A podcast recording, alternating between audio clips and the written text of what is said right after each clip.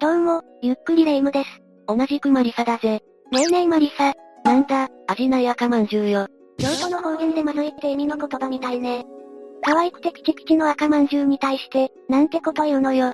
お詫びとして、今日も何か怖いことを教えてよね。まあいいぜ。じゃあ今回は、試合中のデッドボールで高い、負傷したプロ野球選手8選を紹介するぜ。野球において選手に送球を当ててしまうことをデッドボールと言うんだが、中には相手選手を死亡させてしまったり、とんでもない大怪我を負わせてしまったケースがあるのを知っているか？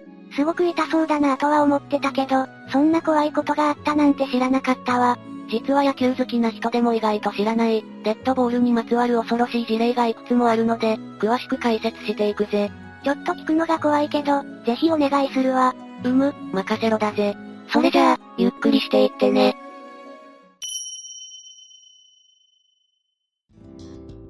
まず一人目に紹介するのは、レイ・チャップマン選手だ。彼は1910年代にメジャーリーグで活躍した選手なんだが、メジャー史上で唯一、デッドボールによって死亡した人物でもあるんだ。メジャーで唯一？まず、チャップマン選手ってどんな人なのかしら？彼はコーチともに優れた選手で、1917年にはリーグ3位となる52盗塁も記録しているんだ。守る、走るの全てにおいて優秀な選手だったのね。明るくて気さくな性格も相まって、ファンをはじめ他の選手からも好かれていたんだぜ。しかし1920年8月16日の対ニューヨークヤンキース戦で、彼は強烈なデッドボールを食らってしまったんだ。その日、チャップマン選手は試合の5回表に先頭打者として打席に立った。相手投手は、わざと頭部を狙ってボールを投げているのではと噂されていた、悪名高いカール・メイズ選手だった。い、嫌な予感がするわ。カール・メイズの3球目の球が、チャップマン選手の左側頭部のこめかみに直撃。瞬間、チャップマン選手は左耳から血を流した状態で倒れ、動かなくなってしまったんだ。その時の、ドスン、という衝撃音は、右翼手だったベイブルースにまで聞こえていたほどだったそうだ。う？ぅそれで、チャップマンはどうなってしまったの？彼はその後病院へ運ばれたが、12時間後に29歳という若さで死亡してしまったんだぜ。彼の頭蓋骨は9センチの陥没骨折を起こしていたそうだ。それほどまでに凄まじい衝撃を頭部に受けてしまったのね。これ以来、メジャーでは革製ヘルメットが試験導入され、打撃用ヘルメットの開発へと繋がっていったんだ。とても痛ましい事故だわ。今後も活躍が見込まれていた選手だけに、残念ね。二人目に紹介するのは、久慈二郎選手だ。彼は昭和初期である1922年に社会人野球チーム、函館太陽クラブに入団し、以降長きにわたって活躍した選手だぜ。調べてみたら、日本のプロ野球が設立されたのが1950年だそうだから、それよりもかなり前の社会人野球リーグの時代の話なのね。彼はアメリカのメジャーチームと戦う日米野球で日本代表に選ばれるほど優秀な選手だったんだ。そしてあの読売ジャイアンツの結成時には、首相として破格の値段でお声がかかるほどだったそうだ。提示された月給は、他の選手の5倍ほどだったらしいぜ。すごい、相当に優秀な選手だったのね。そんな彼は1939年8月19日、札幌クラブとの試合に選手権監督として出場した。状況は1点リードされた状態の7回だ。このままだと負けちゃうわ。なんとか点を取らないと。久慈選手は敬遠による死球となり一塁へ進む際に、ホームベース上で次の打者に指示をしようとして振り向いた。その時に一塁の選手が二塁に走り出しており、相手チームの保守が投げた牽制球が、彼の右こめかみに直撃してしまったんだぜ。かなりの至近距離から送球が当たってしまったみたいね。彼はホームベース上に倒れ、動かなくなってしまい、すぐさま病院へ搬送されたが、残念なことに、2日後に脳出血で亡くなってしまった。去年40歳だったぜ。かなりの名選手だったでしょうに、こんな最後は悲しすぎるわね。その後、彼の健闘や人気を称え、1959年に第1回の野球殿堂入り選手となったぜ。さらに、都市対抗野球大会には、くじ賞が設けられている。ジャイアンツの首相になれるほど力のある選手だったから、没後もみんなに親しまれているんだわ。3人目に紹介するのは、田淵光一選手だ。彼は1969年の阪神入団1年目から、レギュラーに定着したほどの実力の持ち主だ。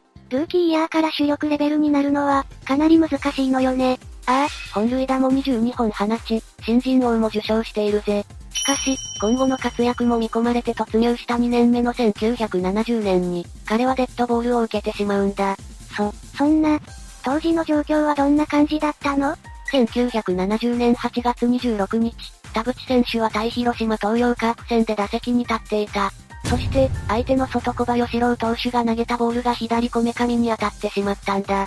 彼は目や耳、口から血を流した状態で混沌し、すぐに病院へ搬送されたぜ。耳から血って、さっきのチャップマン選手と同じ状況よね。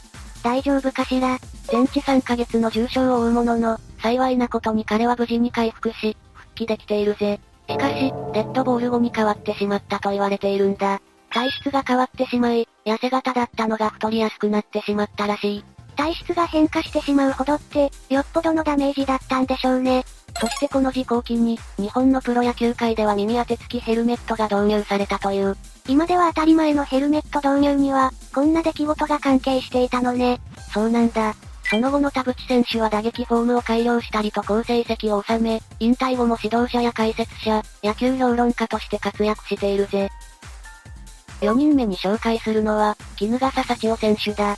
彼はデッドボールで大怪我をしたわけではないんだが、ヘルメットについて言及すべきことがあるので紹介させてもらうぜ。絹笠選手といえば広島東洋カープの伝説的な選手で、鉄人、として名を馳せたのよね。そうだな。そして実は、田淵選手のデッドボールで導入された耳当て付きヘルメットに反対し、例外的に着用を免除された人でもあるんだぜ。え、選手の安全のために導入されたヘルメットでしょ？なぜつけないのかしら？耳当てがつくことで視界が遮られ、プレイに支障をきたすというのが彼の主張だ。また、ボールが見えづらくなることで逆に頭部へ飛んでくるボールを避けられなくなるという理由もあったみたいだな。耳当て付きヘルメットは良し悪しだったのね。ああ、導入当時は耳当て付きヘルメットを嫌う選手も多かったみたいだな。しかし、2000年になって耳当て付きヘルメットに統一され、最近では耳当てどころかフェイスガードもついたヘルメットを着用する選手が増えているという。耳当てがあっても、顔面にデッドボールを受けることがあるものね。選手の安全のために、ヘルメットはどんどん進歩していってほしいわ。ちなみに、絹笠選手も頭部にではないが、デッドボールにより大怪我を負ってしまった経歴があるんだ。1979年8月1日の対巨人戦、西本選手の投球が左肩甲骨に直撃し、骨折してしまったんだ。それまで1122試合の連続出場を果たしていたが、記録ストップのピンチに見舞われてしまうぜ。さすがの鉄人も、骨折では試合には出れないんじゃ。しかし彼は翌日の試合に代打で出場し、3球三振ではあったものの渾身のフルスイングをしているぜ。昭和の偉大な鉄人は、想像以上の鉄人だったわ。凄すぎる。5人目に紹介するのは、水谷実夫選手だ。水谷選手は、デッドボールによる症状に長いこと苦しめられてしまった選手なんだ。そうなのね。水谷選手ってどんな人なの？1966年に彼は広島東洋カープに入団するが、1年目に腎臓病で入院したため、腎ちゃん、というあだ名を付けられた選手だ。しかしその後にはレギュラー入りを果たした上、リーグ3位の打率を誇る強打者として知られているぜ。広島カープの主力選手だったのね。そんな彼は、1984年に阪急ブレイブスに移籍した後のロッテオリオンズとの開幕戦でデッドボールを受けている。ロッテオリオンズは、今の千葉ロッテマリーンズのことね。彼は土山正勝投手から頭にデッドボールを受け、頭の左側を骨折、三半規管を損傷するという大怪我を負ってしまった。これによって、今まで快進撃を続けていた彼は長らく療養に専念することになったぜ。頭の骨が折れたばかりか、三半規管にも影響が出てしまったのね。当時はまだ耳当て付きヘルメットが義務化されていない頃かしら。当時の水谷選手も、耳当て付きヘルメットをしていなかった可能性もあるな。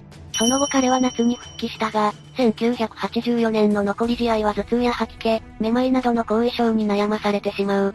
1985年5月には後遺症治療のために入院もするが、かつての実力が戻ってくることはなく、シーズン終了後に現役を引退しているんだ。一度のデッドボールが選手生命を大きく左右してしまうのね。恐ろしいわ。ここからは、2000年代以降の危険なデッドボールの事例を3つほど紹介していくぜ。了解よ。6人目に紹介するのは、高橋真二選手だ。高橋選手は日本ハムや巨人など、様々な球団で活躍した元野球選手だぜ。日本ハムに在籍していた時期はチームを数々の勝利へ導き、3度のリーグ優勝も経験している。とても活躍された方なのね。そんな彼は、2010年7月1日の対埼玉西武ライオンズ戦で、頭部にデッドボールを受けている。藤田太陽投手からデッドボールを受けた彼は内耳浸透という状態になり、入院したんだぜ。内耳浸透内耳浸透とは、頭部打撲によって振動が内耳全体に加わり、めまいや難聴、耳鳴りなどの症状が現れることだ。高橋選手の場合は聴覚に症状が現れたため、入院となっている。その後、症状が軽快したため復帰したが、数日と経たないうちにめまいを起こし、8月2日には登録抹消となっている。結局高橋選手は後遺症に悩まされ、2010年はこのまま一軍に復帰することができず、不本意な形でシーズンを終了することになったんだ。この前年までは、3年連続100試合出場を果たしていたほどの選手が、たった1球のデッドボールでここまでの不調に陥ってしまったわけだ。いくらヘルメットが進化しても、死球というものが危険であることを再認識させられるケースね。7人目として紹介するのは、大城浩二選手だ。大城選手はオリックスバファローズに所属する現役の選手で、50メートルを6秒で走る俊足の持ち主として知られているぜ。すごく足が速い選手なのね。そんな大城選手も、頭部にデッドボールを受けた選手の一人なんだ。彼は2020年7月26日の東北楽天イーグルス戦の1回、ノーアウト2塁状態でバッターボックスに立った。しかし、相手の藤平昌馬選手が投げた球速140キロのボールが頭部に直撃してしまったんだぜ。想像するだけでめっちゃくちゃ痛いんですけど、大城選手は大丈夫かしら？彼はその場にうずくまり担架で運ばれたが、頭部打撲の診断を受けただけで大事には至らなかったようだ。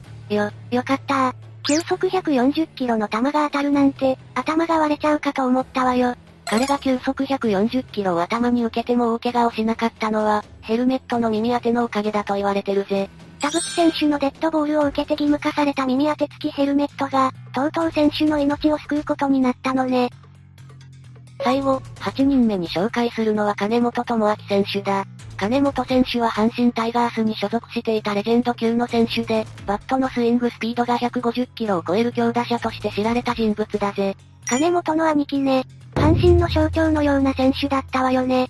実は彼はデッドボールを受けても試合に出続けるという、驚異のエピソードを持つ人物でもあるんだ。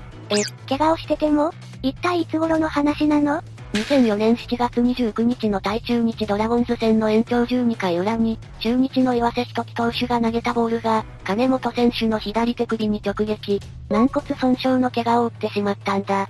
手首を怪我したら、さすがに試合には出られないでしょ？しかしこの時、金本選手は連続イニングフル出場の日本記録更新がかかっていた。そこで彼は、次の日の試合でいつもよりちょっと軽いバットに持ち替えて出場したぜ。そしてなんと、右手一本でヒットを打ったんだ。すご、もはや人間技とは思えないわ。金本選手の日本記録にかける気持ちが彼を奮い立たせたんだろうな。本当にすごい選手だと思うぜ。ということで以上が、試合中のデッドボールで高い、負傷したプロ野球選手8戦、だったぜ。死亡まで至ってしまうケースは稀のようだったけど、プロ投手の投げる球がいかに怖いものなのかを再認識させられたわ。今では当たり前のヘルメットも、いろんな犠牲の上に進化していったものなのね。そうなんだぜ。これからは少しでもデッドボールでの被害が減ってほしい限りだよな。それじゃあ、今日の動画はここまでだ。これ以外に、みんなが覚えているプロ野球での危ないシーンがあったら、ぜひコメントに書いて教えてね。最後までご視聴ありがとうございました。ゆっくりダークフォックスをご覧いただき、ありがとうございました。この他にも、おすすめの動画がたくさんあるので、ぜひご覧ください。それでは、またね。